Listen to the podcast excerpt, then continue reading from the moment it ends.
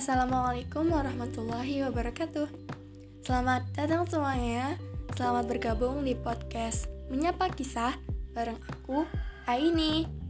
Nah, di podcast pertama aku ini Aku mau bahas tentang pengalaman aku jadi anggota rohis selama 3 tahun di SMK Hmm, kalau menurut kalian nih ya Ekspektasi apa yang bakalan kalian munculin kalau kalian dengar kata rohis atau rohani Islam. Hmm, kalau dulu nih ya, pas aku jadi anggota rohis, teman-teman tuh ngekspektasiin kalau jadi anggota rohis tuh nantinya bakal dipaksa buat pakai cadar, kayak harus pakai handsock, harus pakai gamis ke mana-mana, harus gak boleh bikin salah di SMK, dan harus selalu benar deh pokoknya. Harus bisa ini itu dan utamanya harus paham sama agama. Nah mindset ini nih yang bikin teman-teman aku juga yang kalau aku ajakin buat masuk pasti pada nggak mau. Padahal nih ya aku sendiri yang udah ada di rohis selama tiga tahun ya nggak kayak gitu juga sih. Nggak harus yang pakai cadar nggak harus yang selalu pakai gamis yang nggak harus selalu pakai handsock kita diajarin buat nutup aurat. Cuman ya sesuai kemampuan kita aja dan masalah cadar kayak gitu tuh nggak diwajibkan gitu sama yang didik kita di rohis gitu. Dan kalau misalnya anak-anak di sekolah pada lihat beberapa anak pakai cadar ya itu kan biasanya mereka pakai di luar sih bukan di sekolah. Terus juga selama aku di sana nggak ada guru yang heh kamu pakai cadar dong? Kayak gitu nggak ada. Kita cuma diajarin supaya nutup aurat gitu. Terus nih teman-teman aku juga berekspektasi bahwa kalau anak-anak rohis itu pasti lemah lembut tawanya bener kayak gitu-gitu deh. Padahal ya ya enggak juga sih. Ya emang ada sih yang lemah lembut gitu yang kalau ketawa bener yang sopan santunnya bagus. Pokoknya hmm tingkat keokeannya itu tinggi banget. Cuman ya kan balik lagi kayak yang aku bilang semuanya kan butuh belajar ya. Kalau aku sendiri nih tiga tahun di Rohis masih aja belum lemah lembut. Masih aja sopan santunnya ya kadarnya segitu-gitu aja. Terus kalau ketawa ya masih rada-rada gak, gak bener juga. Sebenarnya sih tinggal gimana orangnya aja sih. Kalau misalnya emang pada dasarnya nggak bisa yang lemah lembut gitu ya ya nggak apa-apa. Yang penting kan kita nggak kasar nggak yang bersikap gak bener dan gak baik ke orang lain kan kalau menurut aku sih. Intinya mah kalau di Rohis cuman sebagai sarana buat belajar aja sih. Buat kayak tahu loh besok-besok tuh mau gimana. Terus juga biar tahu uh, kita itu sebenarnya masih kurang apa ilmu kita itu sebenarnya udah sampai mana apa yang harus kita tambah lagi apa yang harus kita perdalam lagi terutama tentang agama nah menurut aku rohis itu ya wadahnya kalau di SMK di sekolahku itu. Walaupun ya kalau misalnya mau cari ilmu ya bukan cuman lewat situ. Cuman ya ini jalannya yang udah ada komunitasnya juga. Jadi kalau udah masuk ke sana ya insya Allahnya bakalan ketemu sama teman-teman yang benar. Kalaupun mereka belum terlalu benar seenggak-enggaknya satu sama lain saling mempengaruhi supaya buat jadi benar seenggak-enggaknya biar mereka nggak menjelek-jelekan nama organisasi sih nah Terus nih ya, biasanya teman-teman itu bakalan mengekspektasikan bahwa anak-anak yang harus sukrohis itu harus tahu tentang semua hal yang berkaitan sama agama. Nah, ini nih yang kadang bikin aku capek. Ya kadang sih seneng juga sih bisa ditanyain ini itu sama teman-teman.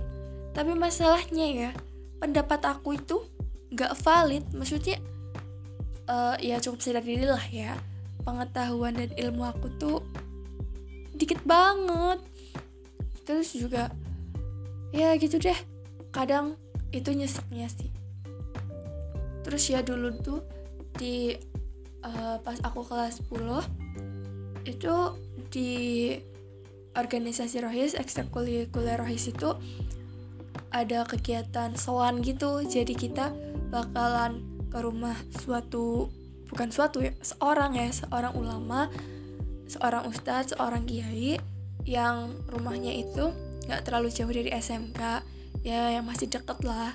Terus biasanya tuh kita rame-rame ke sana. Intinya buat silaturahmi sama buat belajar dari ustadz atau kiai itu nah itu sih yang bikin aku tertarik masuk Orahis awalnya juga supaya bisa dapat ilmu yang lebih banyak bisa dapat pengalaman juga. Terus juga kan gak monoton kan cuman stay di sekolah dengerin orang ceramah. Jadi kita kan ada waktu buat jalan-jalannya juga. Ya walaupun cuma jalan-jalan berapa meter dari sekolah ke rumah ustadznya. Tapi itu asik kok terus sisi asik lainnya ya. Itu tuh kadang kita tuh suka nemuin hal-hal yang gak keduga dan kadang-kadang bikin iri banget sih. Dulu ya aku pernah uh, suatu ketika lagi ikut pengajian jauh nih. Nah kan karena jauh jadinya masing-masing anak bawa motor kan. Kalau yang gak bawa motor ya numpang ke temannya. Nah nggak disangkanya uh, salah satu motor teman aku yang perempuan itu uh, remnya tuh rusak jadi nggak bagus lah buat ngerem gitu. Cukup bahaya juga kalau buat melintasin jalanan yang menurun. Nah tapi ternyata kan buat balik lagi ke sekolah tuh harus lewatin jalan yang menurun dan itu banyak lumayan tajam juga. Jadi nggak mungkin kalau misalnya bawa motor kayak gitu bahaya banget buat keselamatan. Nah ketua aku ketua rahis aku waktu itu yang tahu kejadian itu langsung tukeran motor sama cewek itu. Ya ampun gimana aku nggak iri coba? Maksudnya wah banget gitu mau gitu tukeran motor. Masalahnya kan um, bahaya buat keselamatan dia dan seandainya aku ada di posisi itu orang ya kayaknya aku nggak mau dia tukeran motor sama itu anak perempuan. Ya masalahnya kan bahaya. Tapi sih gue kagum banget sih soalnya ketua rahis itu mau buat tukeran motornya. Terus alhamdulillahnya sih selamat tanpa kurang suatu apa pun sampai di sekolah. Tapi itu sih yang bikin aku wah give applause. Hebat banget. Gue pengen kayak gitu. Hmm. terus ya ada kejadian menarik lainnya lagi. Jadi waktu itu gue nggak tahu dari mana ceritanya. Gue bisa jadi ketua rohis. Wah. Jadi waktu itu pas aku jadi ketua rohis lagi hujan-hujan nih. Aku lagi uh, ngurusin suatu acara lah di sekolah gitu. Nah tiba-tiba teman aku yang dari seksi itu seksi bidang makanan gitu maksudnya yang ngurusin masalah makanan terus masalah uh, catering kayak gitu-gitu terus tiba-tiba datang nemuin aku dalam keadaan basah kuyup. Ya ampun mereka rela hujan-hujanan cuman biar bisa ngelakuin tugas dengan maksimal.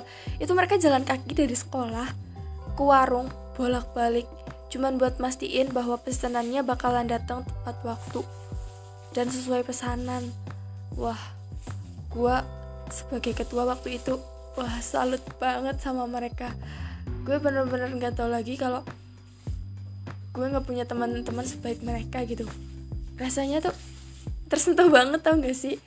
Wah mereka bisa ya jalanin tugas semaksimal dan sebaik itu. Sedangkan aku aja yang katanya ketuanya ibarat kata cuma gini-gini aja gitu. Wah aku iri banget sih. Dari tadi kayaknya aku orangnya iriin banget ya apa-apa lah ya. Kan kalau iri ke hal-hal yang baik nggak apa-apa lah ya. Terus nih lagi ya senangnya jadi anak rohis tuh kalau mau nggak mau itu ya harus dipaksa sih. Jadi bener. Maksudnya kalau seandainya nih kita lagi nikung-nikung ke jalan-jalan yang kayak mau nggak bener gitu mau nggak mau kita bakal ditarik sama teman kita supaya kita nggak kayak gitu. Jadinya ya itu sih hal yang bikin aku seneng di di sana terus juga hal-hal yang bikin aku kagum tuh di sana aku sering banget lihat teman-teman aku pada ngobrol-ngobrol gitu atau bahkan kalau chattingan aja biasanya tuh ngobrolnya hal-hal yang benar, hal-hal yang mengandung ilmu dan manfaat. Jadi ya kadang aku iri sih sama mereka. Masalahnya kadang kalau aku nih ya ngobrol pertamanya oke okay. mungkin bahas ini bahas itu yang bagus-bagus itu ujung-ujungnya ya tetap aja gibah. Aduh parah banget sih aku. Jadinya buat siapa pun kalian yang misalnya kepengen jadi anggota rohis ya niatnya belajar aja sih. Kita nggak akan pernah tahu tentang seseorang ataupun sesuatu kalau kita belum lihat sendiri belum ngerasain sendiri.